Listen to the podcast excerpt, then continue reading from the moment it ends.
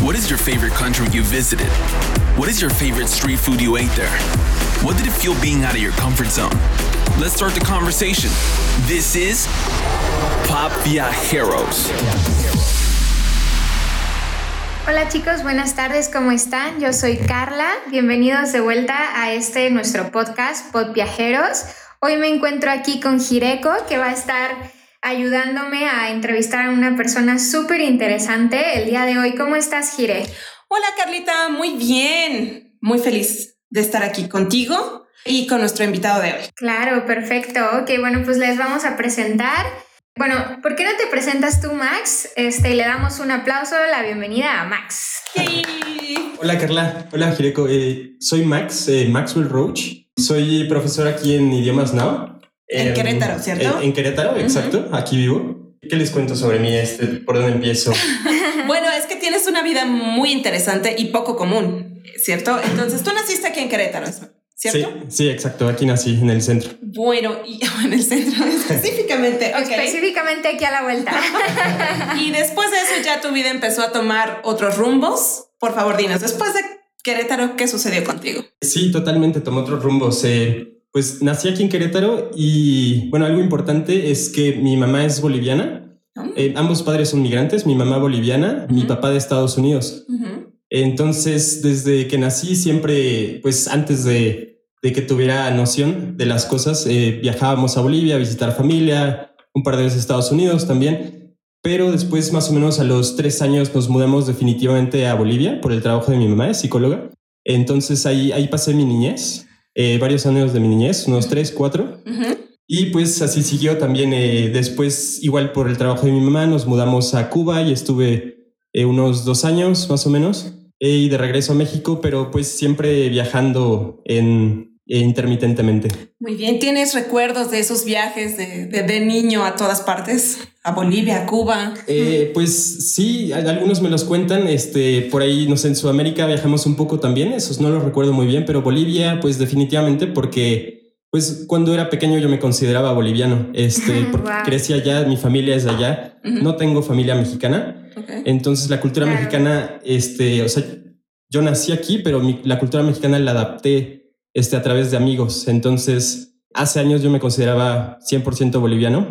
Ahí tenía todos mis amigos, familia, todos mis recuerdos de niño. ¿Y qué tal, eh, qué, qué tan diferente es la cultura de México con la boliviana? En general siento que es eh, muy similar, la verdad. Hay muchas similitudes, este, la comida deliciosa, hay mucha variedad, eh, la gente es muy linda, muy cálida y algunas diferencias tal vez este, específicas, podría decirte por ejemplo, mm, eh, algo muy específico, los diminutivos. En Bolivia usan mucho los diminutivos. Este, no sé, puedes, puedes escuchar de repente que el taxista te dice papito, ¿no? Pero es, algo muy cómico.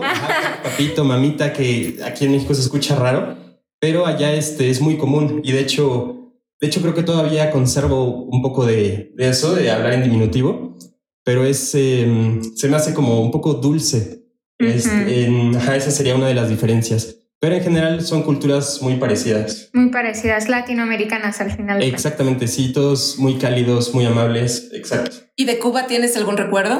Sí, también me acuerdo muchísimo de Cuba, porque eh, pues eh, les digo, Bolivia era algo similar, pero Cuba sí, pues por el sistema, por el gobierno, era muy diferente y de hecho este, fue muy interesante porque mi mamá era estudiante allí, estaba haciendo el doctorado y teníamos la posibilidad de entrar en escuelas de extranjeros, pero mi mamá lo que quería era que pues nos empapemos de la cultura, ¿no? Entonces nos metió a, a escuelas de cubanos, o sea, básicamente yo era el único extranjero en la escuela y mi hermana también en su escuela era la única extranjera, entonces sí tengo muchos recuerdos, amigos, todo eso que pues lamentablemente perdí contacto por porque en ese tiempo el internet en Cuba no era muy famoso y todo eso, pero pero sí recuerdo muchas cosas. Qué interesante que tu mamá decidiera hacer eso. No es algo que, bueno, cualquier padre haría, ¿no? Es mejor que esté seguro, aquí, escondido, pero ella decidió aventarlos a la aventarlos y hacerlos más cosmopolitas. Pues mira, sí, eso, eso es una historia bonita ahorita, pero en aquel momento, este, digo, para mí, yo no tenía problema, yo era pequeño todavía, ¿no? Tenía amigos, todo eso,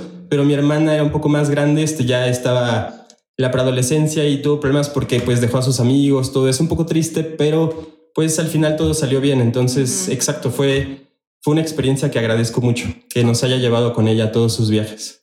Qué padre. Y entonces de Cuba volviste a México. Sí, exactamente. Ajá. Y bueno, estábamos platicando un poquito y nos comentaste que después de México decidiste ir a estudiar Alemania. Sí, exacto. Pues hubo varios viajes entre en ese tiempo en la prepa, este me fui a Sudamérica, Estados Unidos y después me tomé un año para pensar qué quería hacer. Entre la prepa y la universidad, regresé a México y me metí a, la carrera aquí. Y ahí este, tuve la oportunidad de hacer un intercambio. Justo ya había empezado un poco a estudiar el idioma alemán, muy básico, por cierto. Pero sí, eh, después me fui a Alemania. Ahí de intercambio de la universidad todavía. Eh, exacto, intercambio ah, por un año. Pero igual me gustó mucho la experiencia, todo y no tuve dudas, entonces me quedé allá, dejé la universidad acá, me quedé allá y pasé cinco años en Alemania. Eso, eso es un estándar en muchos de los invitados del podcast, que un día deciden. un día deciden simplemente dejarlo todo e irse. Claro, es parte de lo que queremos compartir en este podcast, que bueno, si tomas una decisión con todas las consecuencias que implica, pues solo hacerlo ya. Claro, sí, yo creo que son de las decisiones más padres, espontáneas, pero que te causan mucha emoción. Eh, y claro, vivir con las consecuencias, ¿no? Si decidiste algo, pues siempre va a haber cosas padres y, otras cosas que no te gusten tanto, pero pues es parte de la experiencia. Oye, platícanos, ¿por qué, ¿por qué escogiste Alemania? ¿Por qué, ¿Por qué no Francia o Italia? ¿Por qué Alemania? Pues sí, de hecho, de hecho en algún momento pensé Italia o Argentina, este, un viaje que hice a Argentina me gustó mucho, me enamoré de Argentina y yo, ese era el plan originalmente, pero eh, después estuve en Bolivia y ahí tuve, tenía un amigo de la niñez, eh, mi tocayo Max, que él estuvo en el colegio alemán, hay mucha influencia alemana en Bolivia, Argentina, mm. y pues él me contó muchas experiencias de Alemania, del idioma, este, y al final pues se metió en mi cabeza todo eso. Mm. Regresé y dije pues ingeniería mecánica, Alemania, este, lo relacioné. Y después de ese viaje regresé y me puse a estudiar alemán. Em, aunque me puse a estudiar alemán un año, este, todavía era muy básico, pero por ahí apareció la oportunidad del intercambio. Por cierto, era más económico que los otros, entonces, o sea, me llegó el correo del intercambio y no lo dudé y en cinco minutos ya había aplicado, ni le avisé a mi familia, ya después de haber aplicado le avisé a mi familia y pues todos me dijeron, sí, pues pues, pues vete, ¿no? ya, ya, lo hiciste. Así, pues si ya lo hiciste, ya qué más da. y es el más económico. Perfecto. Oye, y platícanos, eh, ¿qué tan complejo, por ejemplo, para todos aquellos que tienen interés en hacer un intercambio cultural de este tipo, qué tan complejo es hacer uno, uno de estos viajes? Eh, de intercambio, pues muchos piensan que es complejo por papeleo y todo eso, pero pues no lo es realmente, o sea, solo tienes que investigar, o sea, quieres irte a, por ejemplo, en mi caso Alemania, pues te metes a la página de la embajada y ahí vas a encontrar muchas oportunidades, este, todo el papeleo detallado que tienes que hacer, un checklist.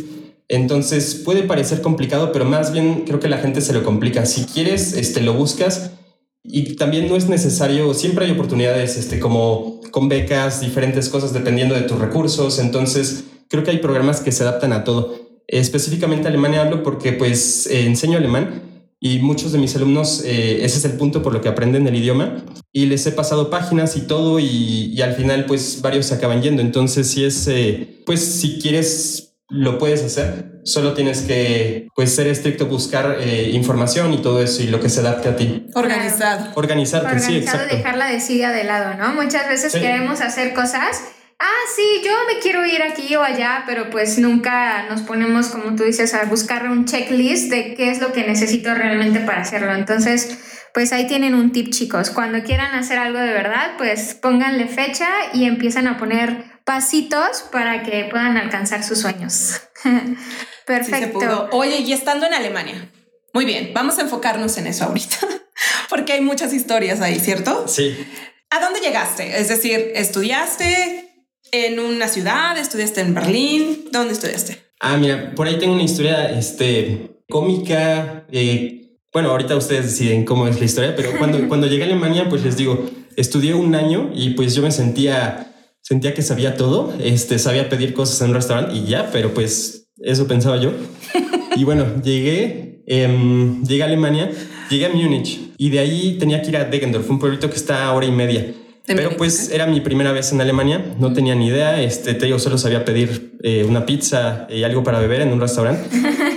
y, y no me no llevaba instrucciones. Este fue, me fui así como no muy bien preparado, que digamos, llevaba instrucciones, pero muy confusas. Entonces, eh, pues llegué a la estación de tren, llegué, este, tomé un tren, tenía que tomar como tres trenes y un bus, no sé qué. Entonces estaba en una estación de tren a las afueras de Múnich y ahí, ahí no sabía qué hacer, no sabía ni cómo comprar un boleto para el tren en, en la maquinita, ¿no? Y pues mi alemán era totalmente básico, no entendía nada. Eh, las personas que estaban ahí no me tocó a nadie que hablar inglés, este, ni español, nada.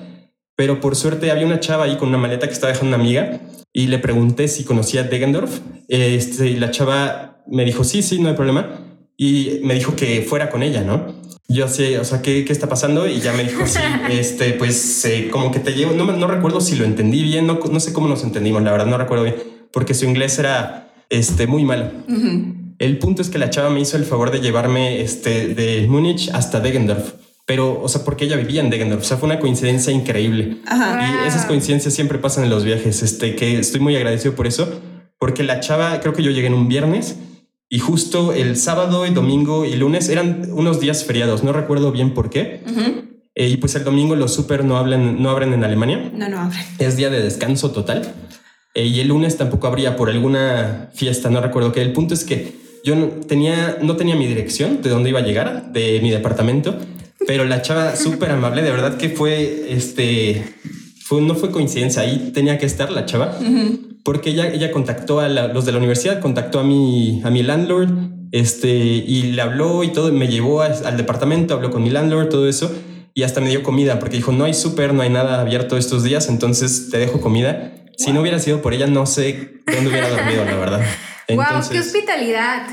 Sí, definitivamente. No hay mucha gente así, pero si te la encuentras. Sí. Claro, y creo que eso rompe un poquito con el paradigma, ¿no? Porque muchas veces pensamos de los alemanes que son como fríos, un poquito más también parecidos a los rusos. Este, no sé, siempre hacen de estos videos chistosos donde comparan, ¿no? Las lenguas romances con el alemán y así de que el alemán, así como, como muy rudo, ¿no? Como que no se esperaría que las personas fueran tan cálidas en Alemania. Sí, definitivamente lo son. A su manera, claro, pero, pero lo son. Serios, pero son amables. Exacto, sí. Muy bien. Eh, ah, sí, perdón, el, punto de la, la, pregunta era en qué lugares estuve, ¿verdad? Bueno, llegaste a este ah. pueblito perdido. Sí, sí, exacto. Llegué, a Degendorf y estuve un año de intercambio después decidí, este, quería estudiar en Múnich en una universidad, eh, pero me fui a, a, Berlín porque dije, bueno, primero tengo que desarrollar bien el idioma. Entonces dije, ¿por qué no irme a otra ciudad para ver las diferencias? Me fui a Berlín un semestre, regresé a Degendorf este, otro semestre y al final acabé en Múnich. Ok, todo es en, en la universidad, ¿cierto? Ibas sí. cambiando, pero en la misma carrera o fuiste cambiando carreras? Eh, no. Eh, pues el primer año de intercambio fue ingeniería mecánica. Ok. Después eh, quería estudiar en alemán porque dije, pues si estoy aquí, pues si estudio en inglés lo puedo hacer en otro país, en México, o sea, no tiene sentido. Entonces me fui a Berlín a estudiar el idioma, específicamente en escuelas de idiomas. Ok. Y regresé a Degendorf, a esa universidad, a hacer un, un curso preuniversitario eh, que muchos extranjeros tienen que hacer para entrar a la universidad allá. Y ya después este, apliqué a la Universidad de Múnich y quedé y ahí me quedé un tiempo. ¿Qué es lo que dices? ¿Que te decidiste quedarte allá? ¿Dejaste la Universidad de México? Sí. Y te quedaste por allá. Exactamente. Wow. Wow. Y te salió bien. Sí, Excelente decisión improvisada, pero bien tomada. Sí, exacto. Fue muchas experiencias padres, entonces eh, definitivamente salió todo muy bien. Perfecto, súper bien. Entonces, platícanos, este, ¿crees tú que al momento de hacer todos estos viajes saliste de tu zona de confort? Sí. ¿La tenías? Con esa niñez que nos contaste, ¿tenías zona de confort? definitivamente creo que, creo que en todos mis viajes he salido por lo menos un momento en, de mi zona de confort, sí. Y yo creo que es lo más padre. Cuando sales de tu zona de confort es cuando realmente tienes experiencias diferentes y de las cuales aprendes mucho, buenas y malas. Durante tu estancia en Europa, bueno, en, Alemania, viajaste por Europa, hiciste estos um, caminos mochiles, mochileros y todo esto. Mochilescos. Mochilescos. eh, sí, hice varios viajes. Cuéntanos uno así memorable que tengas. Uno memorable fue 2016, 17 creo, que un amigo mexicano también se fue a, a, los Países Bajos a estudiar, estaba haciendo su maestría. Y en diciembre dijimos, pues hay que viajar juntos, ¿no? Si hay que hacer algo. Y pues yo no tenía mucho dinero, le dije, no, pues es que tengo que estudiar, eh, bla, bla, todo eso. Y me dijo, pues nos echamos un viaje así de dos semanitas, este, sin mucho dinero. ¿no? Austero. Y pues sí estuvo austero, la verdad. Este, nos fuimos a Grecia y ahí rentamos un coche tipo Atos, así como sin, eh, sin cajuela atrás, chiquito. Y pues ahí dormimos 12 días. Estuvimos, viajamos este, de Tesaloniki, que está a la mitad de Grecia, hasta Atenas. Nos fuimos a eh, todo el sur, este, Montesavia, creo que no recuerdo cómo se llama ese lugar, pero todo el sur y escalando también, porque pues me gusta escalar, él también es escalador, entonces fue un viaje muy padre, eh, muy guerrero, diría yo, porque pues dormimos solo una noche de Año Nuevo, dormimos en un, en un hostal. Ahí conocimos gente, todo muy padre, pero el viaje en general estuvo fuerte porque era invierno y pues dormíamos en el coche, pero tiene sus cosas malas, claro, pero las cosas padres era que siempre dormíamos en un lugar increíble, así dormíamos enfrente del mar o elegíamos un lugar específico para estacionar el carro y despertar muriéndonos de frío, pero con una vista increíble. Entonces, hay muy buenas fotos de ese viaje. El frío de Grecia no es incapacitante, ¿cierto? Pues... Eh... Porque estás aquí, te veo aquí, pero... pues mira, me llevé mi ropa térmica porque pues la idea de Grecia que uno tiene normalmente cuando uno, bueno, por lo menos la idea que yo tenía era que pues es cálido, bonito, sol, todo eso. como que piensas en Grecia y piensas en las playas. Pues sí, eso es en verano. en invierno sí es muy diferente. Sí, hay eh, nieve, muchísima nieve y curiosamente teníamos un amigo en Atenas y nos dijo, no sé qué pasó este año, pero les tocó mucho frío en Atenas. Así estábamos a eh, bajo cero, sin problemas, y todas las noches y luego en el coche. Entonces era como que cada, cada en la noche nos turnábamos para prender el coche y el, ratitos. el calentador, pero un ratitos para que no se acabe la batería. Pero sí, invierno hace muchísimo frío. Oye, ¿y la seguridad en Grecia? O sea, es decir, tú eliges un lugar al azar para estacionarte, pero ¿tienes algún tipo de seguridad que nadie te va a molestar en la noche? Eh, pues nosotros... ¿O no lo pensaron? Mira, la verdad no hablábamos el idioma, no preguntábamos, o sea, investigamos cosas, pero elegíamos pues eh, lugares un poco medio desiertos, o sea, como mira, algunas veces nos quedamos en miradores, este, y lugares pues donde no había mucha gente, entonces nunca tuvimos problema por eso. Nada ilegal, todo bien, entonces... Nada ilegal. Aclaramos, nada ilegal. es que pienso en ese tipo de aventuras aquí en México y no se me ocurre un lugar suficientemente remoto para sentirte seguro. Pero bueno. Qué lamentable. Sí, contigo. Sí, bueno, es, lo, es, es de las cosas buenas que tenemos en otros países, que, que bueno, que todavía podemos hacer esas cosas y sentirnos seguros. Sí, definitivamente, eso está muy padre. Súper, no, pero pues qué gran aventura, creo que eso eh, te marca mucho como persona y aparte, bueno, en lo personal, cuando he tenido como experiencias de estar en la naturaleza de verdad, como a la deriva, pues es, es muy padre porque te pones a reflexionar muchísimas cosas y y siento que, por ejemplo, normalmente vivimos como muy a, no sé, muy attached, como muy amarrados a las cuestiones como, no sé, de la ciudad, no sé, las redes sociales, el teléfono, los amigos, y a veces como que tomar tiempo y alejarte de todo y hacer como algo diferente, creo que de verdad marca tu vida de una manera muy importante. ¿Qué sería como lo más que pudieras destacar de este viaje como para reflexionar? al respecto. Que te ha marcado, que te, has, te ha hecho la persona que eres ahora. ¿De, ¿De, este viaje de Grecia específicamente o...? De todos los que nos has contado hasta ahora. Em, o de tus viajes, tu gusto por viajar. ¿Qué me ha marcado? Sí, pues, pues mi gusto por viajar. Definitivamente, o sea, por, por eh, mis padres creo que ya lo llevaba en la sangre, o sea, desde pequeño siempre viajé, mi familia es este, migrante, entonces crecí con la idea de migrar, ¿no? Inconscientemente.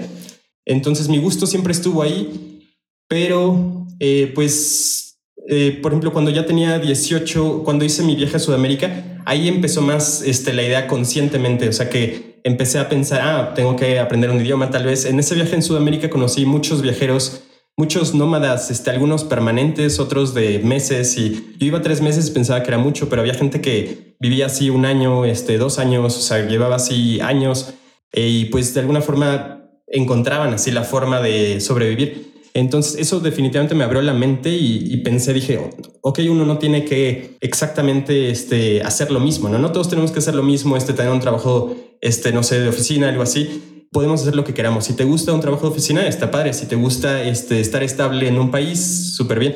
Pero también hay posibilidades, ¿no? Como este, pues volverte viajero. Conocí dos mexicanos en el 2010 en, Ushuaia, eh, Argentina. Eh, al final, al final. Ajá, al final, la ciudad más austral del mundo. Bueno, era, creo, ya no. Pero hay conocidos mexicanos con los que hoy en día mantengo amistad todavía. Viven en Oaxaca y uno de ellos tiene una vida así de nómada. Entonces eso me abrió mucho la mente, ¿no? Dije, o sea, hay posibilidades. Este tipo pues lleva así viviendo años eh, y es lo que ama. Este es un gran músico, vivía, es diseñador gráfico, pero dejó su vida de diseñador gráfico, sigue usando su carrera, por supuesto, siempre es útil eh, una carrera, pero eh, pues el tipo vive viajando, haciendo música, este, vende artesanías, cosas así y es feliz realmente. Entonces, creo que eso eso podría ser lo que aprendí, que pues buscar más felicidad que tal vez este, eh, pensar en, digo, uno siempre tiene que pensar en el futuro, este, estabilidad, dinero, familia, todo eso, pero eh, uno puede ser feliz con lo que sea. Es interesantísimo esa conclusión a la que llegaste. bueno, y de esa experiencia, de esto que nos estás, que me, bueno, sí, que nos estás compartiendo, ¿qué hiciste tú? ¿Qué decidiste hacer tú eh, en este viaje nómada en tu interior? Ah, pues mira, sí, también, también eso te digo, me marcó, entonces lo apliqué un poco. Pues eh, estaba estudiando en Alemania, eh, estudiaba, al final me cambié de carrera, estaba en física. Ahí estuve tres semestres y me empezó a interesar la carpintería. Siempre he sido un poco más manual. Entonces decidí hacer una práctica, unas prácticas en una empresa, Java Familia, de muebles este, en Alemania, China y otros países me aceptaron, entonces este, estuve ahí trabajando unas, un, poco más de una semana con muebles y este, mm, me gustó mucho. Y pues dije, me gusta esto, es manual, este, como que necesito algo así en mi vida. Y, o sea, no quiero dejar las otras cosas, eh, mis otros intereses. Y pues al final ahorita es a lo que me dedico. Bueno, me dedico a dar clases de inglés, alemán y también este, carpintería. Eh, aún está en desarrollo, pero pronto verán por ahí Excelente, entonces eres como una cajita de... ¿Cómo se dice? ¿Sorpresas? ¿Pandora? Una cajita de sorpresas, una cajita de Pandora. Muy bien, perfecto. Oye, platícanos, regresando un poquito a, la parte de la educación en, Alemania. Este, platícanos un poquito cómo es el sistema allá. ¿Tienen vacaciones en el mismo tiempo que nosotros o cómo funciona? Eh, no, definitivamente sí es diferente. Eh, por ejemplo, los periodos de clases son más o menos, varían algunas universidades, pero empiezan en octubre, hay vacaciones en diciembre, regresan en enero, en febrero son los finales y de ahí tienes vacaciones acá en tus finales, tienes vacaciones hasta más o menos, por ejemplo, en, mi universidad era hasta abril. Entonces es bastante. De ahí este, regresas finales de marzo, abril, regresas y es hasta junio, haces finales y pues de nuevo vacaciones. Entonces son, son más largas. Está padre eso. Wow, qué padre. Ahí sí, se van con las estaciones. Sí. Muy, sí, wow. Muy pegados a las estaciones de la Es que allá sí hay estaciones. claro. En Querétaro hay dos semanas de invierno. Oye, ya empezó a cambiar el clima. ok, ¿Y, qué hacías durante estos periodos tan largos de vacaciones? Ah, pues viajar. Eh, sí, me la pasaba viajando. Este, por ejemplo, ahí tuve un periodo vacacional de poco más de dos meses y pues dije, o me quedo aquí en mi departamento a pues no hacer nada, estudiar y cosas así, pero luego todo el año. Entonces, pues eh, eh, no sé si conoces una página que se llama Workaway. Bueno, hay, conozco Workaway y Woof. Eh, Woof es para granjas, Workaway es en general. Entonces me hice miembro de estas páginas y encontré una granja muy padre en el norte de Alemania. Además de que también era no solo era por recreacional, ¿no? También dije, pues tengo que conocer diferentes acentos, tengo que dominar el idioma, por lo menos entenderlo. Entonces dije, bueno, al norte encontré una granja muy padre, una granja orgánica, y pues apliqué y, y sí me aceptaron, porque el, el dueño era una pareja este, de señores ya grandes, él era maestro de química, el dueño, y pues dijo, ah, pues el chavo estudia física, entonces nos vamos a entender, y pues fui, este, una experiencia muy padre, ahí me quedé un poco más de dos meses. En la granja. En una granja, sí, algo muy diferente, pero pues nunca había vivido en una granja, entonces no, claro. estuvo padre. Pero bueno, te gusta el trabajo manual, supongo que había para ti. Sí, sí, definitivamente me dieron un par de proyectos de carpintería, aunque ahí todavía no, no me consideraba muy hábil, la verdad, pero pues ahí hice lo que pude. ¿Y estabas, eras el único extranjero ahí o había más chicos? No, había más chicos. Eh, Éramos, en, cuando llegué, habremos sido unos cinco, creo. De hecho, estaba lleno, pero pues creo que nos caímos bien, entonces me aceptaron y me dieron un camper que estaba fuera de la casa, ¿no? Yo era el, el que estaba afuera, así en invierno, entonces era horrible despertar porque pues moría de frío.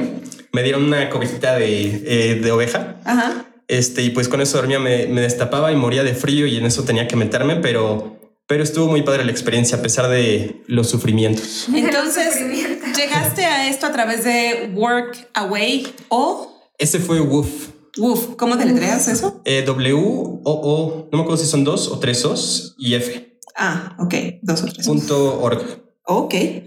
Es información interesante para todos. Sí. Para todos los que quieran experimentar una granja en Alemania, .org. no, las páginas, bueno, sus recursos están está compartiendo. Claro, claro. Los recursos están. Y, y bueno, ¿qué otras actividades hacían en la granja? Porque, este, bueno, yo tuve por ahí una experiencia con unas personas europeas que también eran así como granjeros, pero pues ya estaban viviendo en Estados Unidos, ¿verdad? Pero aún así ellos hacían su propia mermelada y hacían así como cositas y luego nos, nos invitaban a comer y era como pues una experiencia súper diferente. Platícanos un poquito de, no sé, por ejemplo, la comida, cómo comían ahí en la granja y qué otras actividades hacían, no sé, con los animales o algo que sea como sobresaliente. Eh, sí, pues en general ahí me di cuenta que la vida en la granja es hermosa porque pues estás alejado de naturaleza, plantas, animalitos es muy bonita la convivencia con animalitos. Está ahí, eh, pues no sé, veía las ovejas y pues siempre estaba viendo las ovejas y su comportamiento y cómo tienen comportamientos como humanos, ¿no? Era muy padre ver eso. Eh, pero es lo que te digo, es muy bonita, pero eh, es también muy pesada. Ellos no tenían vacaciones, este, pues los animalitos se tienen que alimentar diario. Entonces era alimentarlos tres veces al día, estés haciendo lo que estés haciendo, te paras, vas a alimentarlos y pues alimentarlos no es tan sencillo a veces. Teníamos este, un tractor que llevaba, eh, no recuerdo cómo se llama, el leno, eh, pues que es pesado, teníamos que llevarlo al lugar, todo eso. Todas las mañanas yo me levantaba a las 7 y todos nos levantábamos a las 7 y nos dividíamos, bueno, un poco antes a las 7 ya estábamos listos para trabajar. Y nos dividíamos eh, en los terrenos donde habían ovejas, íbamos... A mí me gustaba ir al que estaba más lejos porque yo me llevaba los perritos y iba solo en las mañanas y me quedaba un rato ahí jugando, este, correteando como niño en las ovejas, así haciendo, divirtiéndome ahí con las ovejitas. Entonces estaba muy padre eso. Em, teníamos esas tareas. Eh, yo creo que el peor día fue el día que tuvimos que limpiar el granero, porque pues son meses así de que están las ovejitas ahí y de repente un día, pues hoy es día de limpieza. Creo que hasta grabamos un video por ahí, debe estar en YouTube, eh, de, un, em, eh, de cómo lo limpiamos. Obviamente fue todo el día pero es estar ahí con las manos y una pala limpiando lo de meses de las ovejas, este, ahí parieron, ahí tienen su baño, ahí comen, entonces es un olor tremendo, eh, trabajo fuerte y el granero de las ovejas, de las, perdón, de gallinas, ese es peor yo creo, es porque ahí sí no hay mucho heno, ¿no? Todo es desperdicio, pero yo creo que ese sería, sería el trabajo más pesado, pero aún así lo disfruté, la verdad. Fue una experiencia única, probablemente no me encantaría volverlo a hacer, pero ya lo experimenté, entonces estuvo muy padre. Claro, perfecto. ¿Y, qué comían ahí en la granja? Pues eso, por ejemplo, sí fue una... Cuando los contacté me dijeron, pues bueno, aquí es una granja orgánica, queremos a los animales, todo eso, pero seguimos siendo una granja, hacemos, vendemos este carne, entonces pues no aceptaban veganos con ideas este, tan drásticas, ¿no? Radicales. Radicales, exacto. O vegetarianos, porque pues ahí comían carne. Entonces, algunas veces comíamos el producto de ahí que pues te hacía pensar, te hacía reflexionar sobre el ciclo de la vida, ¿no? Así dices, bueno, es que yo como carne, siempre como hamburguesas, voy a McDonald's, a donde sea, pero no ves a la carne siendo procesada, ¿no? Entonces, por ejemplo, el primer día, em, el primer día que llegué, la dueña de la granja me dijo, ok, sé que te gusta la madera, tengo un par de proyectos para ti. Mañana temprano a las 7, levántate a las 6 este, y nos vamos a la maderería eh, a comprar madera para hacer unas cosas. Y yo sí, súper feliz. Me levanto, ponemos el camper hacia la camioneta. Eh, dije, pues para meter la madera, subimos tres ovejas este, y no pregunté para qué. Y me llevó a, un, este, una carnicería. Este, y pues ahí ya bajamos a las ovejas y dije, bueno, después vamos a la maderería y, pero nos quedamos ahí un rato y pues me tocó ver cómo, digo, mucha gente ya conoce esto, este, pero para mí era muy, algo muy nuevo. Este, vi cómo pues abrían a las hojitas, las drenaban, le quitaban su piel, todo es una experiencia eh, fuerte para mí. y pues las cabezas no les servían, entonces me tocó agarrar las cabezas este, que, de las ovejitas que habíamos llevado y meterlas de nuevo al camper, porque había una chava que hacía artesanía con los cuernos, algo así. El punto es que esa experiencia fue un poco traumante por varios días este, soñé con eso. Yo creo que yo sí tendría pesadillas con eso. sí, definitivamente, se escucha sádico, pero pues es el día a día, la verdad. Entonces es, creo que es importante que si comes carne sepas este Digo, todos sabemos de dónde viene teóricamente, pero pues bueno, ahí lo vi y todo eso. Entonces, a veces llegamos a comer el producto también. Eh, definitivamente era una dieta más carnívora, pero a veces también nos turnábamos. A veces eh, una vez yo cociné, este, y era lo padre también que pues éramos extranjeros, entonces cada quien cocinaba un platillo diferente y pues toda la cultura, estaba muy padre eso. Comíamos muy variado. Excelente. ¿Y tú eres vegano? No, ¿verdad? Después no, de eso. No, no, no. Después de eso lo, lo, pensé, dije, sí, no sé, veía la carne y sí decía, debería ser. Te va el sentimiento, la ovejita. no les pongas nombre a las ovejas. Exacto. Bueno, de hecho, ahí tenían nombre pero ellos evitaban, los dueños evitaban este, acercarse tanto, ¿no? Y nosotros cometimos el error de acercarnos, bueno, no error, estuvo padre, pero había una ovejita huérfana y le teníamos que dar leche a las huérfanas o que a las que sus mamás no les querían dar leche. Y pues eh, se acercaban esas con nosotros porque pues eran cariñosas, nosotros también, una que se llamaba Antonia específicamente. Recuerda Antonia, todos los que estuvimos en ese tiempo, ah, siempre hacemos bromas de, ah, Antonia ya debe ser una ovejota o, o tal vez ya la comieron, no sé, pero pues una experiencia muy padre. Ajá. ¿Y qué le pasó a Antonia? Eh, pues la verdad no sabemos. Espera, mm, fue su comida de despedida, yo creo. Muy bien, bueno, sí, es una experiencia y sabes de dónde viene tu comida. Es, es importante. Creo que sí, ajá. Como me preguntaste, no soy vegano ni vegetariano, pero evito cuando puedo la carne. O sea, intento buscar otras opciones, pero aún consumo carne. Qué interesante, qué interesante. Yo lo intenté también después de ver algo con un puerquito y, y no. El puerco es el que, lo único que ya no como. Perfecto. No, pues yo, este, yo sí, a mí sí me gusta la carne. Perdón, chicos. No, no, no. creo que sea un problema. No, no lo es, pero ya que lo ves, lo piensas, nada Claro, sí. Bueno. me van a dejar reflexionando. Oye, Max, teníamos por ahí, habíamos platicado que te gusta la meditación. ¿Cierto? Sí, mucho. Ok, platícanos un poquito este, tu experiencia con la meditación en otros países. No sé, ¿adquiriste como, no sé, aprendiste a hacerlo de otra forma? ¿O, cuándo fue cuando empezaste, por ejemplo, a meditar? Em, pues mira, meditar empecé, no sé, eh, no recuerdo bien, pero antes del 2015, eh, antes del 2013 de hecho, este, buscaba métodos em, de respiración, pero bueno, este, fui desarrollándolo este, un poco y cuando estaba en Alemania, pues investigaba y me encontré por ahí un video que utilicé con mis alumnos este, de un canal alemán que era sobre un tipo que se llama Wim Hof, que es de los Países Bajos. Este tipo se ha vuelto muy famoso en los últimos años por un tipo de meditación expuesto al frío y a, veces al calor también. Eh, y pues encontré esto y encontré que podía yo ir con eh, este señor a Polonia eh, tenía una casa en Polonia.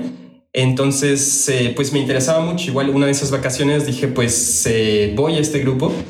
Y fuimos, fue una experiencia muy interesante. Yo creo que ese viaje sería, no sé si de los que más, de los que más me ha marcado, sí. Pues este tipo usa un, tipo de meditación que se llama Tumo y es exposiciones al frío para, tú puedes controlar tu temperatura, este, cosas así. Y además también tiene que ver con tu sistema inmune. te ayuda a controlar el sistema inmune, la respuesta eh, del sistema inmune ante las enfermedades. Está muy interesante. El punto es que fui a Polonia con un grupo de personas. Eh, estuvimos eh, en la frontera de República Checa y Polonia. Ahí hay una montaña que se llama Śnieżka. Estuve casi dos semanas y pues hacíamos ejercicios. Todo el día era este, dedicarnos a eso, meditación, este, en la nieve, cosas así, en la nieve, en traje de baño. Nos metimos a ríos, a cascadas, este, eh, ese viaje fue específicamente especial porque me abrió la mente increíblemente. No pensaba que el humano pudiera soportar esas cosas. Y no es como que, ah, pues nada más. extremo, ¿no? Extremo, sí. Y no es como que, ah, pues eh, los que fuimos, yo y los que fuimos sabemos eso. No, o sea, de verdad es, es parte del humano, solo que tal vez a veces perdemos por la comodidad este, ciertas eh, habilidades. Y el punto es que el, punto, el cuerpo humano puede soportar estas temperaturas y yo no lo sabía. Eh, al final de las dos semanas como que nuestro, nuestro objetivo era subir este cerro, que por cierto es, es una montaña grande que se usa para esquiar y todo eso. De hecho hay, eh, esa, se me olvidó, el teleférico que te sube para esquiar, pero nosotros la subimos eh, caminando. Fueron dos horas de camino, lo subimos caminando y justo ese día nos tocó una temperatura de menos, em, menos 18 creo, pero con sensación de menos 20. Y pues el punto de aquí era ir en traje de baño.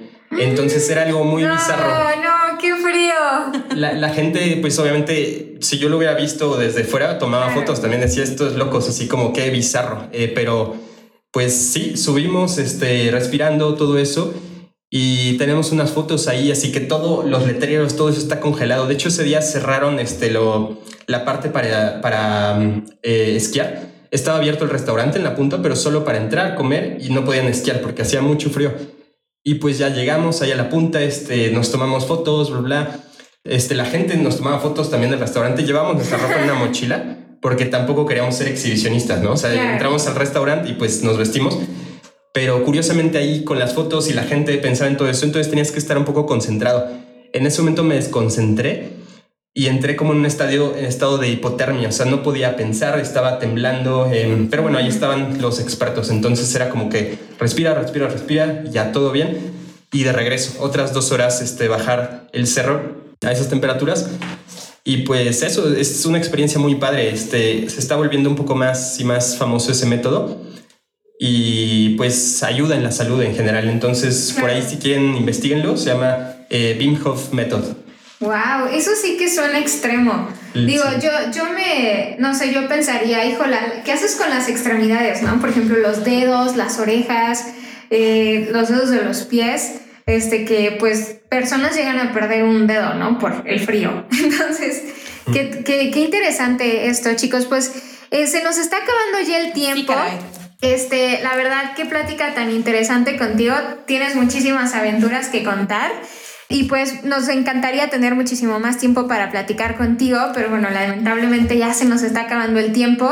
Este, chicos, este, todo lo que nos ha platicado Max son cosas, experiencias padrísimas que yo los animo a que se pongan en internet a buscar algunos de estos sitios que nos ha, que nos ha pasado y de estas experiencias que él ha tenido para que ustedes también puedan tener la suya. Y como siempre, decídenlo y háganlo. Decídanlo y háganlo. Y háganlo. Perfecto. Muy bien. Max, este... muchísimas gracias. A ustedes muchas gracias por invitarme. Felicidades por el proyecto, está muy padre. Yo también escuché otros, eh, otros capítulos y pues motivan mucho. Entonces, gracias a ustedes por invitarme. Pues ahora has cooperado a que otros se motiven para Perfecto. hacerlo. Ahora tú también eres un pop viajero. pues sí, bueno, entonces, pop viajeros, suscríbanse. Eh, sigan el podcast, eh, nos encuentran en Spotify, eh, pues es el único que me sé. en todas las plataformas digitales. Donde haya podcast, ahí vamos a estar. ¿Sale? Es, eh, también nos encuentran en Instagram en como Instagram. arroba popviajeros, en Facebook como popviajeros también. Y uh, pues síganos y cualquier cosa, cualquier pregunta, se la haremos llegar a Max. Síganos y recuerden que todos los jueves estamos transmitiendo un nuevo podcast a las 5 de la tarde. Yay, ya tenemos hora fija. Gracias y nos vemos pronto. Yo soy Carla. Y yo soy Jireko. Y nosotros somos Pop Viajeros.